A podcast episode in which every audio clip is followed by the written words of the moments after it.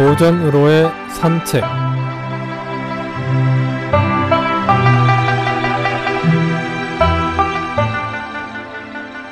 안녕하십니까 김혜영입니다. 오늘은 교언영색이란 성어에 대해 알아보겠습니다.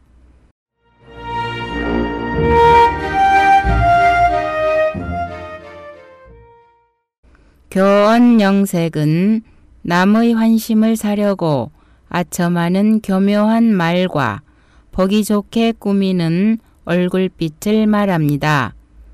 논어 하기편 교언영색 선의인이라 라고 한 공자의 말에서 유래되었습니다.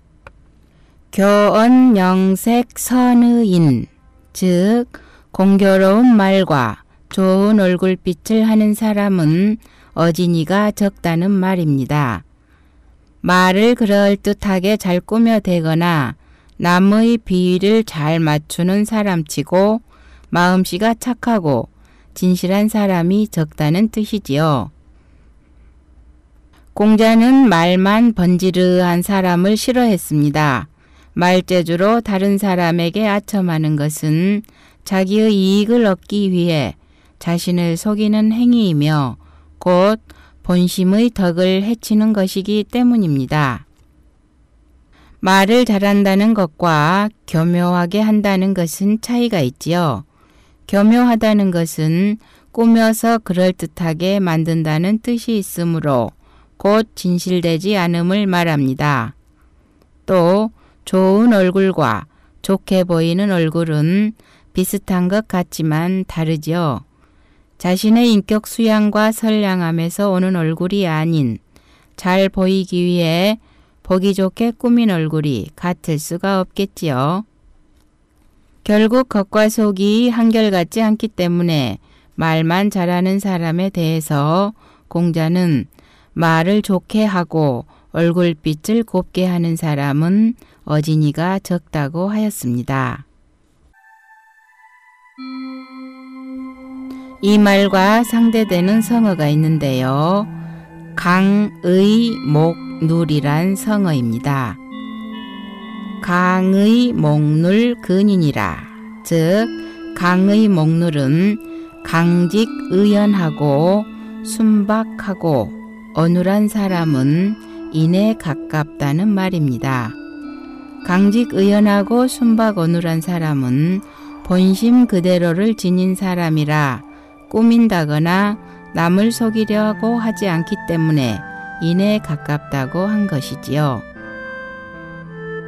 어떤 사람이 말하기를 옹은 어지나 말재주가 없습니다 라고 하니 공자께서 말재주를 어디에다 쓰겠는가 약삭바른 구변으로 남의 말을 막아서 자주 남에게 미움만 받을 뿐이니 그가 어진지는 모르겠으나 말재주를 어디에다 쓰겠는가. 또 말씀하시기를 말을 잘하고 얼굴빛을 좋게 하고 지나치게 공손함을 옛날 좌구명이 부끄럽게 여겼는데 나 또한 이를 부끄러워하노라. 원망을 감추고 그 사람과 사귐을 좌구명이 부끄럽게 여겼는데 나 또한 이를 부끄러워하노라 라고 했습니다. 뿐만 아니라 공자는 변명을 길게 하는 것조차 좋게 보지 않았습니다. 제자 자로가 나이 어린 자고를 정치에 나아가게 하자 공자는 아직 배움이 넉넉하지 못하다는 이유로 자로를 꾸짖었습니다. 그때 자로가 백성을 다스리고 사직을 돌보는 것도 배움이 아니냐고 변명하자 공자는 내가 이 때문에 말제주꾼을 싫어한다고 그건 하여 자로를 심하게 책망한 적도 있습니다. 진실보다는 표면을 중시하고 포장된 문화 속에 살아가는 포장된 사회, 교원 영색을 잘하는 사람이 능력 있는 사람이 되는 변이된 관념의 현대인들에게 경계가 되는 성어가 되겠네요. 것보다는 진실이 통용되는 사회를 소망해 봅니다.